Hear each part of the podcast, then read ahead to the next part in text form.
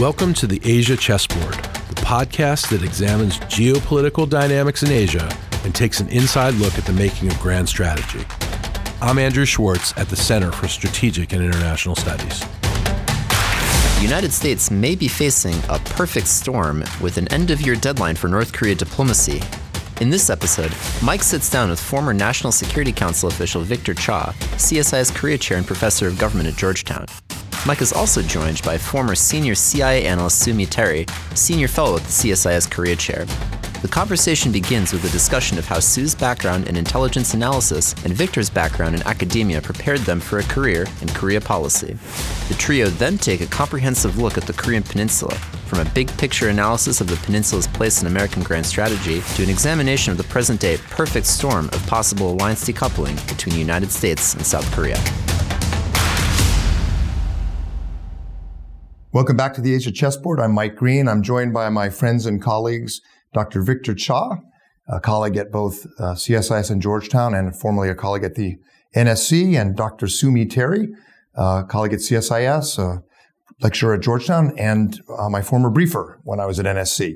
We're going to talk about the geopolitics of the Korean Peninsula um, and the risks of a perfect storm that uh, our presence uh, and our alliance at Korea may be at risk for domestic political reasons in both countries, perhaps, but at a time of tectonic shifting plates in Asia. Maybe we shouldn't worry. Maybe we should. We'll get into that. But I, I always like to start, uh, Victor and Sue, by kind of how you got here. So let's start with uh, with Victor. I know uh, we've known each other, gosh, 25 years. But you were a banker. How'd you get into the Asian security business? So yeah, I, when I graduated from college, I was an economics major, and so I was interested in the finance world. This is the 80s. Everybody was interested in that. And I really didn't like it. So I ended up um, going to England for two years to find myself. I did a degree in PPE, philosophy, politics, and economics at Oxford. Um, and it was there I realized I wanted to do a PhD in political science. Um, so that's how I ended up in this field. And then the Korea stuff actually came later. Um, it was, uh, you know, when I was at the dissertation stage, then I started thinking about what region of the world do I want to write on and and that's when I became interested in Korea and Japan. At Columbia, you could not major in the region regions of the world. You could not major in Korea. So I actually did Japan with people like Jerry Curtis and Jim Morley at the time. Uh, but so Korea sort of came later in my academic career. So that's probably why your dissertation and first book, Alignment Despite Antagonism, looks at U.S., Japan, Korea trilateral. Because yeah, you started yeah. with Japan. Yeah, I started with Japan, but I was quite interested in Korea and. Uh, my advisor, Jim Morley, had actually also written a book about Japan Korea relations way back when, like in 1965. It's a small book, no one ever read it. I read it and I, I, thought it was a great topic. And uh, these were the two most important U.S. allies in Asia, and they had a difficult relationship. So trying to understand how that worked was uh, was interesting to me. It was titled "Alignment Despite Antagonism." If you had to retell it today, it would be "Alignment and Even More Antagonism," yeah, right. or "De-alignment and Antagonism." alignment question, antagonism exclamation point. and Sue, how'd you get into this business? Well, when I was at graduate school, I thought I wanted Which was, to do uh, a Fletcher, Fletcher, School of mm-hmm. Law and Diplomacy at Tufts, and I thought I wanted to do uh, China uh, because China is China. China is China is the future, and so I did my master's on Chinese foreign policy, and I wanted to do a doctorate uh, on, on China. My dissertation advisors basically said, "Listen." Why do you want to do China? You're Korean American. You speak the language fluently. You understand the culture. Korea is an important field, not only because of North Korea, North Korean threat, but South Korea, you know, 12th largest economy in the world, future of the Korean Peninsula. So basically, they convinced me to do uh, Korean history for PhD. And then I thought I was just going to academia. And I came from New York before then, so I thought oh, I'll go back to New York and find a place to teach, like at Columbia NYU. Of course, academia does not work like that. Mm-hmm. So I, the positions that were available was just not anywhere in New York, but somewhere really far. Meanwhile, CIA came to recruit. And uh, I still remember the recruiter uh, asked me this question about, don't you want to know what Kim Jong-il eats for breakfast? I'm like, well, I think I kind of do. So it's basically curiosity and the fact that I wanted to be in Northern Virginia, DC versus somewhere else. Yeah.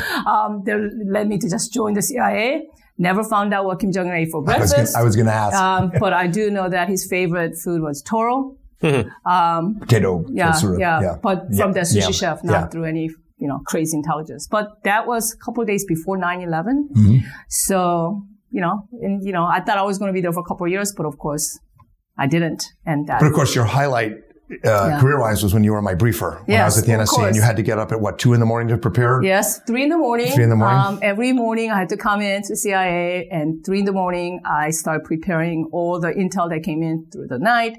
And at that time, you covered all over Asia, including South Asia, Afghanistan, Pakistan. So there was a lot of work. It was a lot of and Asia. having to deal with you every morning yeah. was a lot. You, you, you, you, made me look good, so thank you.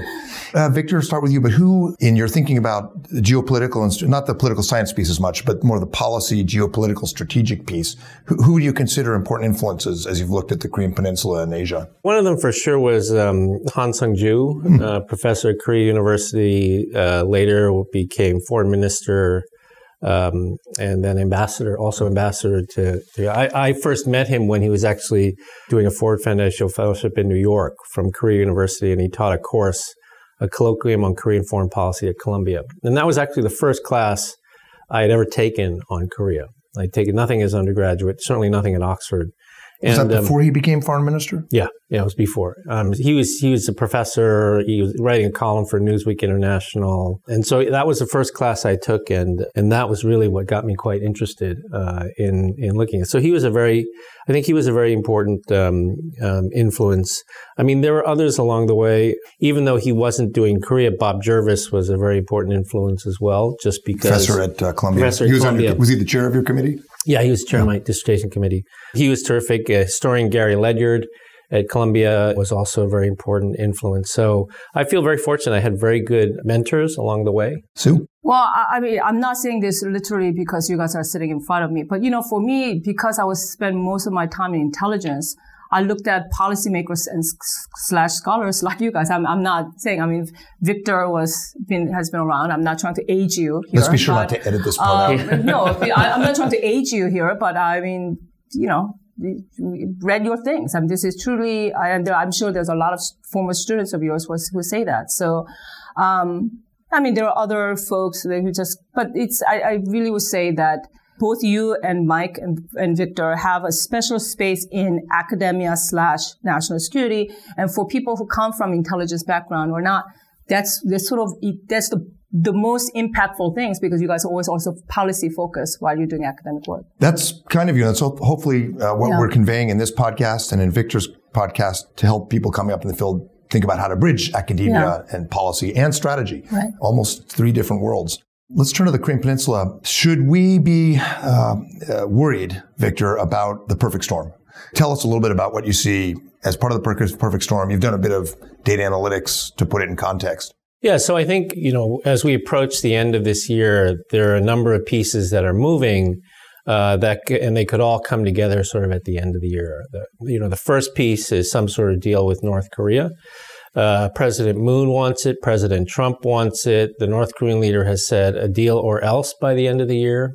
There are other things, obviously, that's happening that are happening in Washington now that may compel the president to look for some bright, shiny object. And so, a deal with North Korea in which there is a peace declaration could be could be something we see by the end of the year. And in no small reason, because the one person who is the most vocal in opposing a deal at the Hanoi summit is no longer in the White House, and that's John Bolton. Um, the other piece of this is we have these negotiations between the U.S. and South Korea on burden sharing, special measures agreement.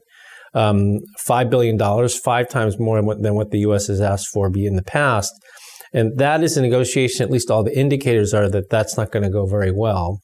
And the Korean people are going to be quite angry about it. We've sort of scraped uh, social media data on this, and there is a, whenever there's a story or uh, something about SMA in the news, the South Korean chatter around it is exponentially higher than a story about North Korea uh, in, the, in the South Korean news. So they follow this very, very carefully. Um, and so the perfect storm could be a combination of a failed SMA, a peace deal with North Korea, where the president says, if you don't want to pay and I have peace with North Korea, then we really don't need these troops here.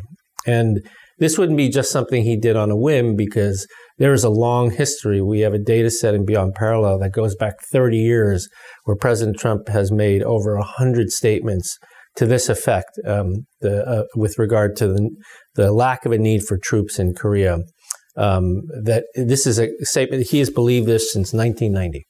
uh, remarkably consistent. So, you know, it's this concatenation of events that could come together at the end of uh, at the end of the year that could spell, frankly, disaster for the alliance. So the public support in the U.S. for U.S. Korea alliance and for U.S. forward presence is pretty robust. Chicago Council on Global Affairs and other polling, and it's pretty good in Korea too. And we know from our interactions with the Hill that in Congress, there's there's at least on the foreign affairs and defense armed services committees, there's pretty broad in fact, almost universal bipartisan support for the alliance. But what about in Seoul? Uh, Sue, you have President Trump's 100 statements, 30 of which were specifically on how uh, we're getting ripped off by having troops in Korea. What about in Seoul? I mean, in Seoul, the, in Korea, public support is for U.S. forces, for the alliance is as robust as it's ever been. But within the Blue House, you have progressives who may sort of be the mirror of what Victor just described with President Trump, skeptical about U.S. presence, skeptical about the U.S. We have the GSOMIA issue and we have, you know, the demands from the Blue House for wartime OPCON transfer that operational control of our joint uh, combined command shift to and other things that could be seen as um, essentially trying to push the U.S. off the peninsula. Does that worry you? How would you make uh, make sense of it for our listeners? It does worry me. I do think that South Korean public really supports, broadly supports U.S. South Korea alliance and our true presence in South Korea. Although I do think that President Trump's sort of rhetoric and asking for $5 billion right now is creating a sort of a negative environment even within the public. But the Moon administration, this administration uh, is a true believer in engagement, uh, uh, sort of moving forward. With North Korea. Yeah, engagement with North Korea, moving forward with North Korea at, at all costs. Um, so there's sort of a you know, if there's a bad interim deal, uh, I, am not sure if the Moon administration would think of it as bad because for them, any deal with North Korea almost sort of is a it's better than nothing. Yeah. Uh, and try to move forward with that. So if, as Victor describes, if President Trump says in this interim deal with North Korea, okay, we'll have a peace declaration or we'll, we'll move forward with peace treaty and potentially even pulling out U.S. troops from South Korea. I'm not sure if the Moon administration within the Blue House would necessarily be so against that um, just because they are such an advocate for uh, any kind of forward movement with North Korea. So even though the, the true withdrawal is not supported by South Korea, this combination effect of President Trump asking for five billion dollars, five times more what South Korea is paying for, with if and if there is a deal with North Korea, I can see the Moon administration sort of saying, okay, well, this is you know, on one hand we have five billion dollars that's being asked by Trump, on the other hand there's a deal, so you know, our hands are tied, basically. Yeah, I agree. I mean, so here's the thing that ideologically, the government in South Korea is, because it's progressive, is actually for more autonomous defense, more independence from the alliance. Progressive governments in Korea actually have higher defense budgets than conservative governments yeah. because they're looking for more autonomous capabilities and they buy all sorts of silly things. So there's that. And then on top of that, you have you know this uh, a populist government right? That really makes policy based on how they think the wind is blowing in, in Korea. Now, there is a backstop, as Sue said, to any sort of anti-U.S. rhetoric, and that is sort of the conservative, you know, the, the silent majority, if you will, who would oppose troop withdrawal or any of those other things. But if everybody's angry over $5 billion, you know, the U.S. wanting $5 billion, five times what the U- Korea has paid in the past, it's hard for the conservatives to right. argue against that. Right. And so then you get a slippery slope where everything starts rolling in one direction. Um, and especially because we have elections here in the United States, but they have elections also yeah. in Korea in April, very important legislative elections. So um, when you throw in, the, you know, the electoral politics of this, you know, there, again, it's a very dangerous combination. And then, if as expected, uh, Korea withdraws from GSOMIA, the information sharing agreement with Japan, after the U.S. Secretary of Defense, Secretary of State have publicly called on them not to do it. And a week after Secretary of Defense Esper and General Milley, the chairman of the Joint Chiefs, are, are meeting with their Korean counterparts, asking them not to withdraw from GSOMIA. If all that happens, you can just imagine how hard it will be for defenders of the alliance meeting with the president saying, we have to take this deal Korea's offering, which we know is going to be less than a 500% increase, less than 5 billion. So that's the perfect storm. We, in this podcast, we try not to get too buried in the day to day stuff, although really this is important because this is the kind of inflection point that can have decade long impact on our strategy. But let me turn to grand strategy. Uh, and I'll start with Victor. I, you know, as you know, I wrote a history of U.S. grand strategy. Korea and the Korean peninsula have often been a blind spot for American strategists. There's the Mahanian maritime view, which for over 100 years has been skeptical about having presence on the continent. Then there's a more continentalist view, but but but those thinkers, the Kissingers and Scowcrofts, have focused on China, not yeah, Korea. Right. Korea Peninsula is sort of orphaned in American strategic thinking. You can see it now in the national security strategy and the very Mahanian uh, maritime free and open Indo-Pacific approach, which is very aligned with Japan, where Korea doesn't fit. In the intellectual communities, if you will, in the academy, you have these so-called restrainers Barry Posen's the most famous one, but you know, have the Quincy Institute. They've been very outspoken opponents of intervention, but primarily in the Middle East. People like Senator Rand Paul have been very isolationist in my view, but primarily with respect to the Middle East. Looking at the debate on strategy, what do you see? Do you think that there's a constituency among strategic thinkers for getting off the peninsula, or do you think um, we're in okay shape there? I don't know if there's a constituency for it, but I would say that there's a soft floor, if you mm-hmm. will in the sense that, yes, I mean, historically, uh, you, you, you put U.S. grand strategy has a blind spot when it comes to Korea. I mean, the other way, of, and, not inconsistent, is to say that you know essentially the United States' default strategic position on Asia is a maritime position. Right. right. We have always thought of ourselves as a maritime power in Asia, and that if we had the right maritime coalition, we could contain whatever force projection that comes, whatever bad things that could come from the continent, we could contain it.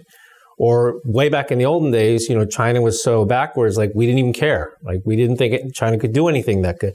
So that has been the default position. And even though Korea over the past 70 years has shown its value as an ally, you can't fight history. I mean, that's the default position. Um, every time we have neglected Korea, as you've written about, it has come back to bite the United States strategically in the rear end, right? And so there's always the danger that that can happen. And the way it could happen here is while there isn't Quincy Institute type of position with regard to getting off the peninsula, if the question gets raised, mm-hmm. or if even the president just starts talking about it, you know, he says, well, you know, I'd like to get off Korea because they don't want to pay as much. I got to deal with my friend Kim, and um, uh, but Congress won't let me, right? That is just going to start a discussion and where people will say, yeah, you know, we've been in Korea for 70 years or whatever it is. They're a rich country now. Um, they really don't need our help, right? And that's a very persuasive argument, despite public opinion polls, despite you know strong support in Congress for the alliance. If there, if that sort of discussion takes place in the context of peace on the Korean Peninsula, whether it's a real peace or a fake peace, it's very hard to beat that back. I think. So in that sense, I think there is a soft floor that I always worry about when, when it comes to U.S. commitment to Korea. And that potential constituency for withdrawal is on the left and the right. Yeah, yeah, it's on both, right? Both the left and the, the right. left will like the peace agreement and cutting defense spending, and the right will to what President Trump says is strategy. Yeah. Uh, but I think uh, there's no serious Korea watcher who actually s- supports that. If you if you if you're any kind of historian or you, you, have any kind of interest in the Korean Peninsula and you followed it, as Victor said and as you said, I mean, when we ignored Korea, when like 1949, when we pulled out the troops, when you know we left Korea out of the defense perimeter, the whole Acheson uh, speech uh, uh, invited Kim Il Sung to invade South Korea, right? So no matter what, we have to say our alliance commitment, our troop presence had kept peace for 70 plus years.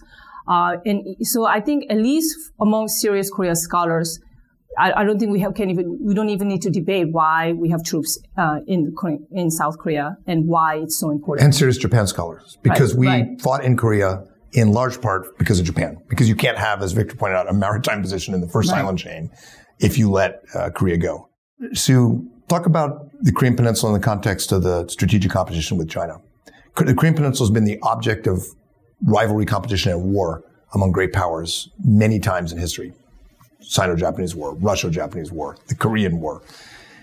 How important, how should people think about the Korean Peninsula in the context of strategic competition with China? Because when you read the National Defense Strategy or you read the National Security Strategy, it, it's very heavy on Japan, Australia, India. Right. The U.S. Korea alliance it doesn't figure as prominently.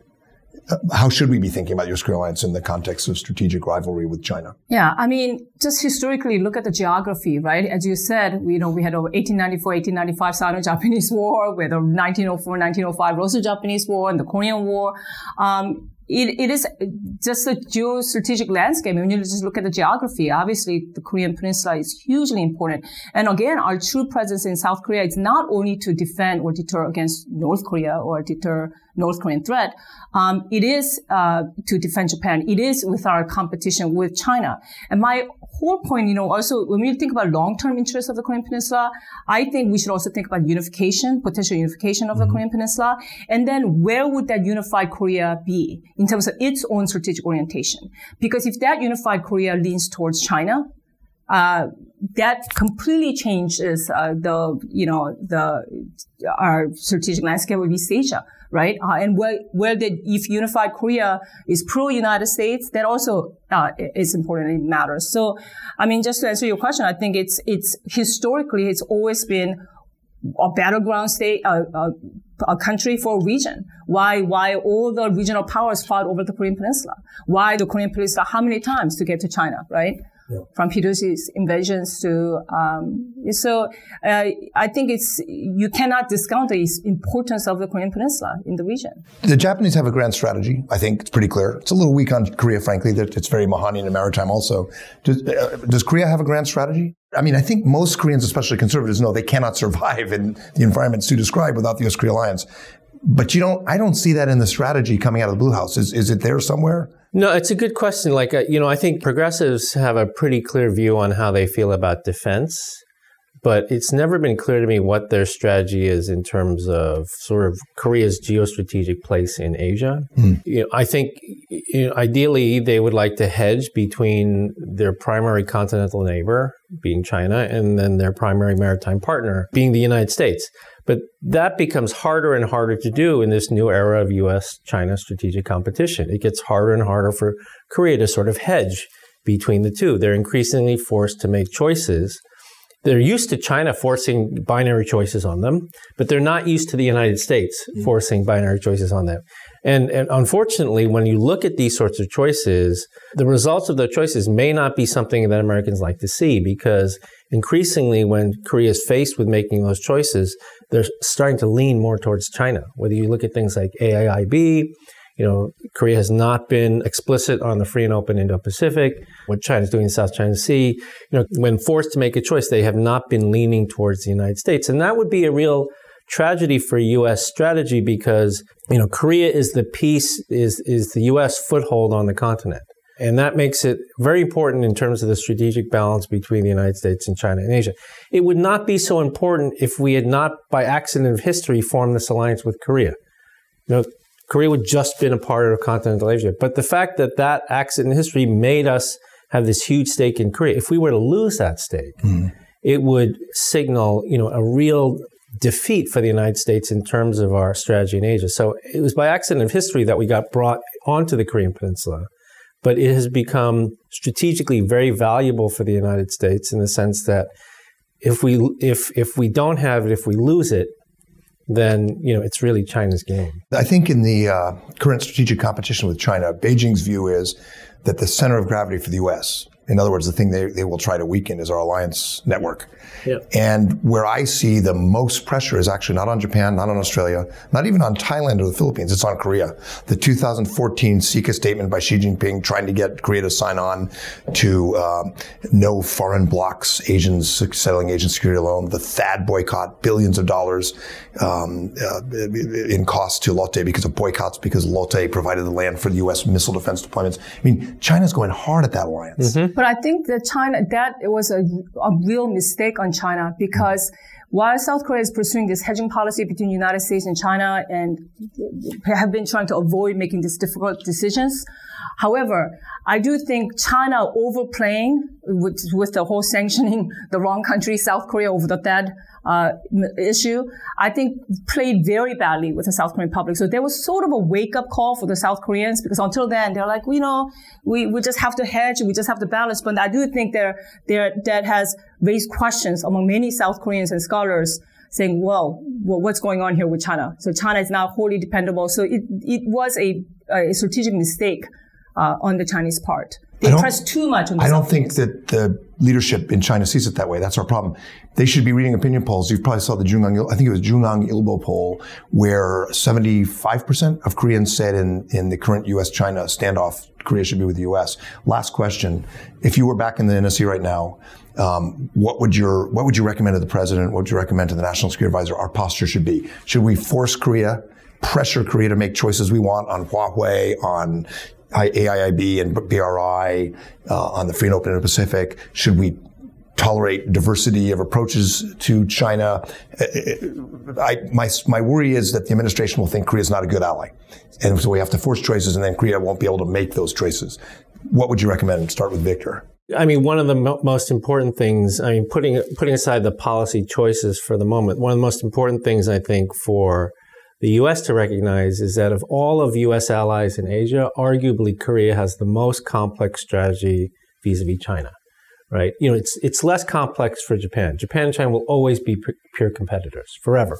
Right? It's more complicated for Australia, but it's it's I would say it's much more complicated for Korea, not just because of geography and because of economics, but because Korea has this one other issue with China that nobody else has, and that is the problem of North Korea and the prospects for unification, right? It is ingrained in South Korean strategic thinking that they need China's understanding when it comes to North Korea and unification. And for this reason, the Chinese can be, you know, as punitive to them as they would like, but Korea will always respond in a way that is more like, in the long term, we need China. So we, so we, so we have to, you know, withstand the brunt of their criticism, some of their outrageous punitive economic actions uh, for that purpose. So part of it is that until we get to that point, unification or something like that, there has to be an understanding that um, that Korea is going to always be a little bit. It's not going to be like Japan and Australia. It's going to be a, a little bit different. Having said that, though, on things that are important to the United States, where we want Korea to make policy choices, we should make clear that as an ally, we would like to see Korea be on our side. So things like supporting the free and open Indo-Pacific, um, or being able to say something about freedom of navigation in the South China Sea, or even on Huawei, right? Um, if they want to be part of the China network, or do they want to be part of the Western U.S.-based network? I mean, that we have to pick and choose. Like, what are these things that we really want Korea to weigh in on the U.S. side? So I would completely agree with that, and so in order, you know, for us to get South Korea um, to to stand with us, sort of in dealing with China, I think the most important part right now is picking and choosing and strengthening that alliance between South Korea and the United States. So there are a couple of things that we can do. For example, right now, the most immediate issue you know, convince the South Koreans to back away from GSOMIA, letting GSOMIA expire, uh, amend the relationship with Japan. I think that has to be a priority. So we have to strengthen our alliance relationship with South Korea, trilateral alliance relationship with South Korea, Japan, and the United States. And then we can have, and then because China, dealing with China is a longer term, much, much more complex issue. But it has to start with strong alliance relationship. Get off the whole $5 billion ask that we're doing with the South Koreans. So there are a number of things that we can do. And I think that's what I would be pushing for if I'm at the NSC. We didn't talk a lot about North Korea today, but you can hear a lot more about North Korea policy and developments in Victor Cha's podcast, The Impossible State on CSIS.org. But we did a nice job, I think, uh, setting the strategic stage for what in the long run really matters, which is the U.S. Korea alliance two democracies, common values, common strategic interests, going through a rough patch. And you've helped put it in context. Thank you both. Thank you. Thanks for listening. For more on strategy and the Asia program's work, visit the CSIS website at csis.org and click on the Asia program page.